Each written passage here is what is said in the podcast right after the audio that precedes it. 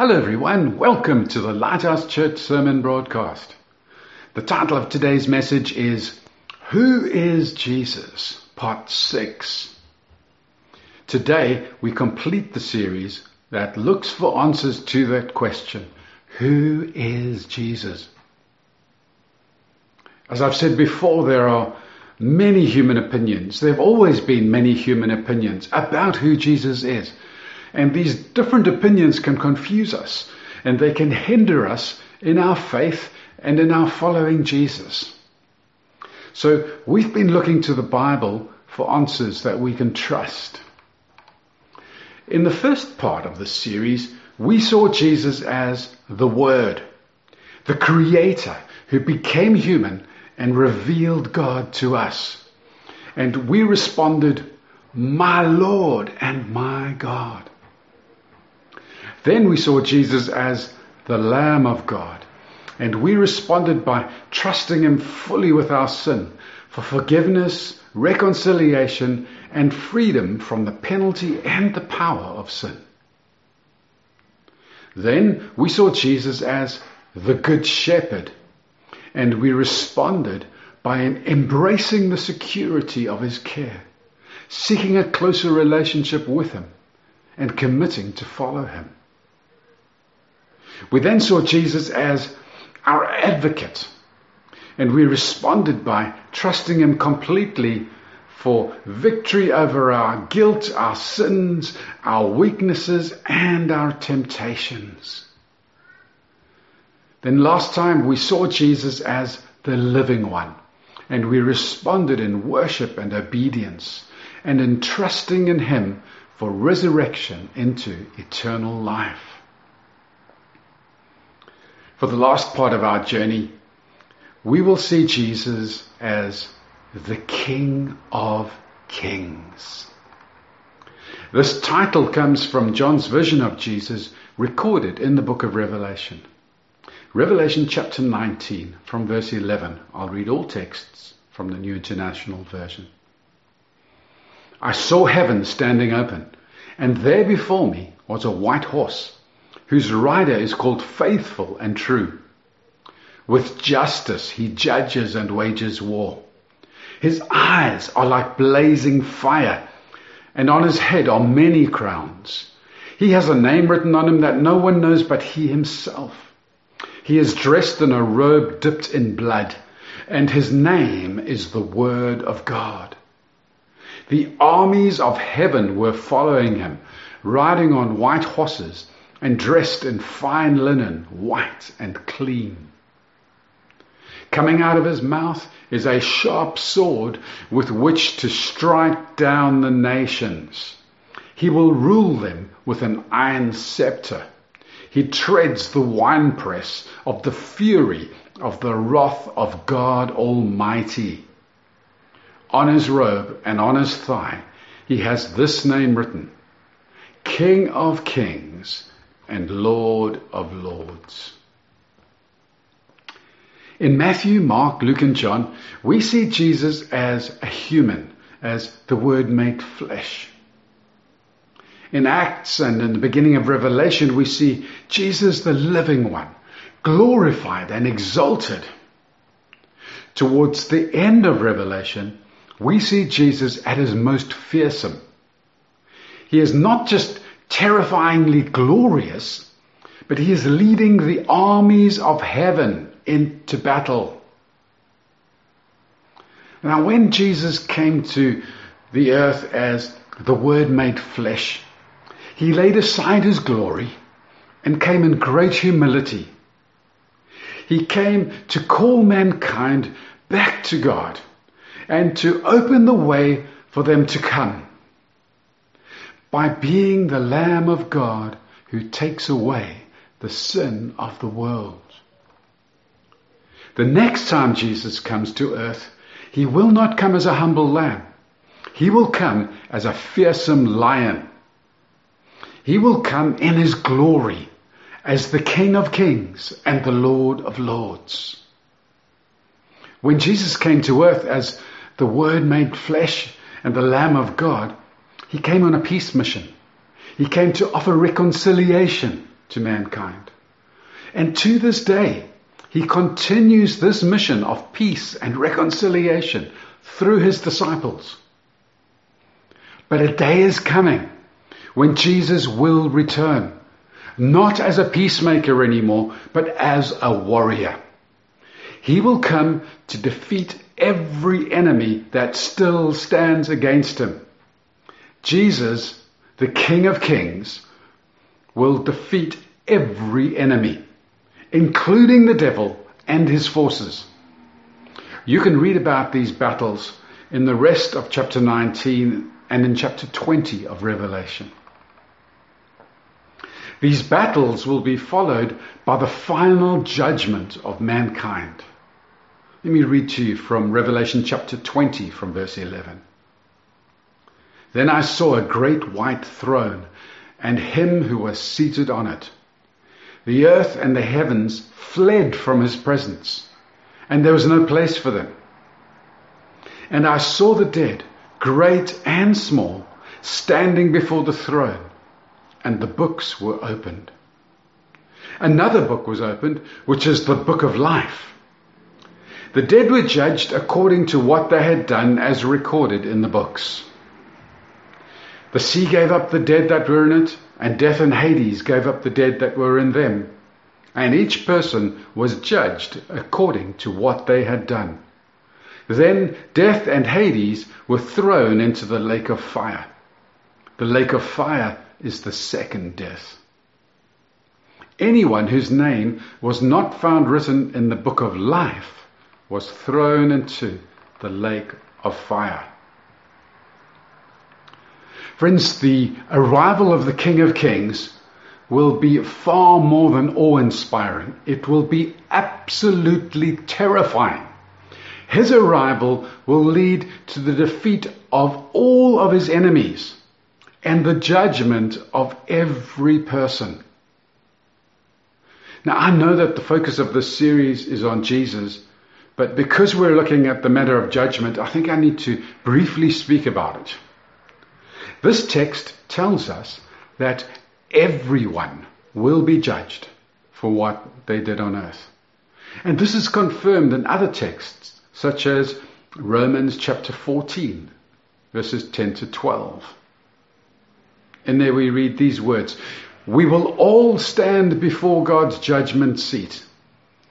Each of us will give an account of ourselves to God.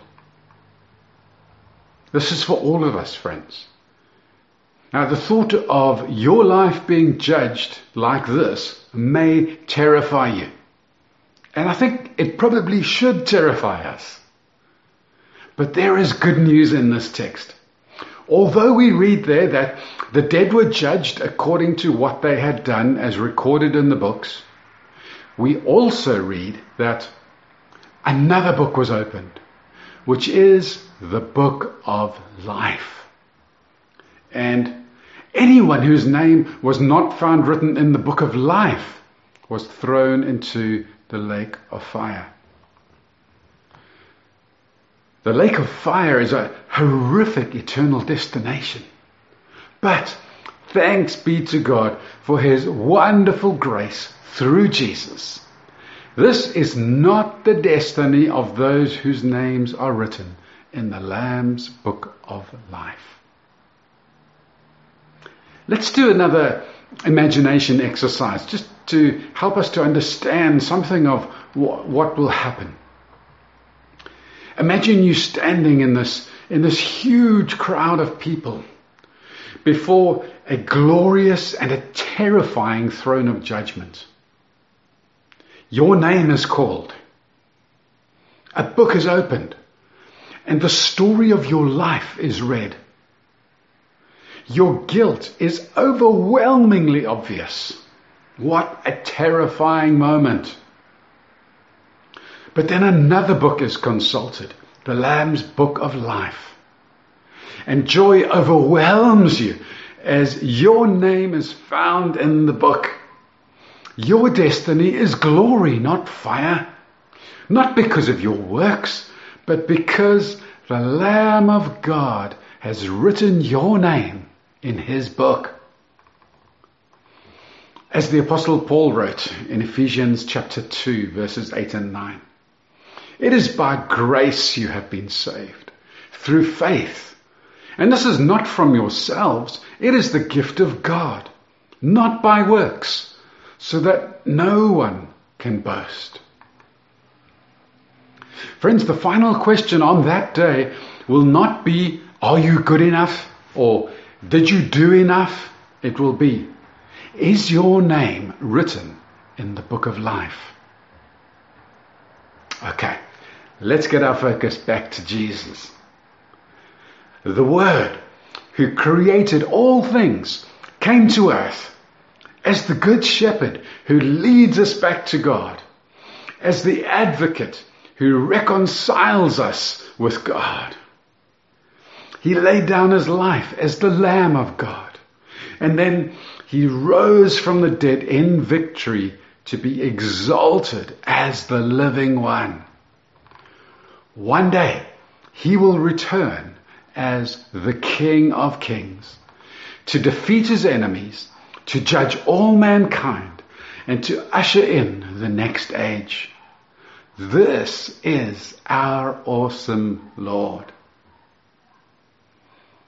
Question is, how do we respond to Jesus as the coming King of Kings? Firstly, I believe we need to answer that question which is of the greatest eternal consequence. Is my name written in the book of life? We've read about the judgment that will come. We've seen that our eternal destiny will depend on whether our name is written in the book of life. So we would be wise to make sure that our name is written there. Now Romans chapter 10 and verse 9 assures us, if you declare with your mouth Jesus is Lord and believe in your heart that God raised him from the dead, you will be saved. If you've not yet put your faith in Jesus, I urge you to resolve whatever questions and issues are holding you back. Your eternal destiny is at stake. It's that important. So I urge you today, let's make sure that our names are written in the book of life. Secondly, we need to tell others. Friends, the, the King of Kings is coming. He is coming to separate those who are His from those who are not His. We need to tell others so that they can decide whose side they are on. Listen to Romans chapter 10 verses 13 to 15. Everyone who calls on the name of the Lord will be saved. How then can they call on the name of, of the one they have not believed in? And how can they believe in the one of whom they have not heard? And how can they hear without someone preaching to them? And how can anyone preach unless they are sent? As it is written, how beautiful are the feet of those who bring good news. Friends, we need to tell others so that they can believe, so that their names can also be written in the book of life. Lastly, we need to make ourselves ready. Revelation chapter 19, verses 6 to 8. Then I heard what sounded like a great multitude, like the roar of rushing waters and like loud peals of thunder shouting, Hallelujah! For our Lord God Almighty reigns. Let us rejoice and be glad and give him glory. For the wedding of the Lamb has come and his bride has made herself ready. Fine linen bright and clean, was given her to wear. Fine linen stands for the righteous acts of God's holy people. When the King of Kings returns, He will fight and win the last battles on earth. Then he will judge mankind. And then there's going to be a wedding. He will be united with his beloved, his church, for all eternity. Now notice in this text that the bride will be ready. She will be wearing fine linen, bright and clean, which represents her righteous acts.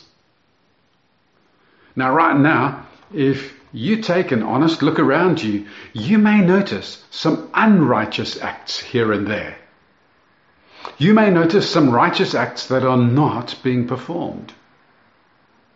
As we wait for our King to return, we must make ourselves ready. Now, some people view holiness and righteousness in terms of cold religious behavior or legalistic rule keeping or restrictive thou shalt not rules. But the pursuit of holiness and righteousness is actually a very beautiful thing. We are getting ready to be with Jesus. So let's get ourselves ready. Let me summarize in closing.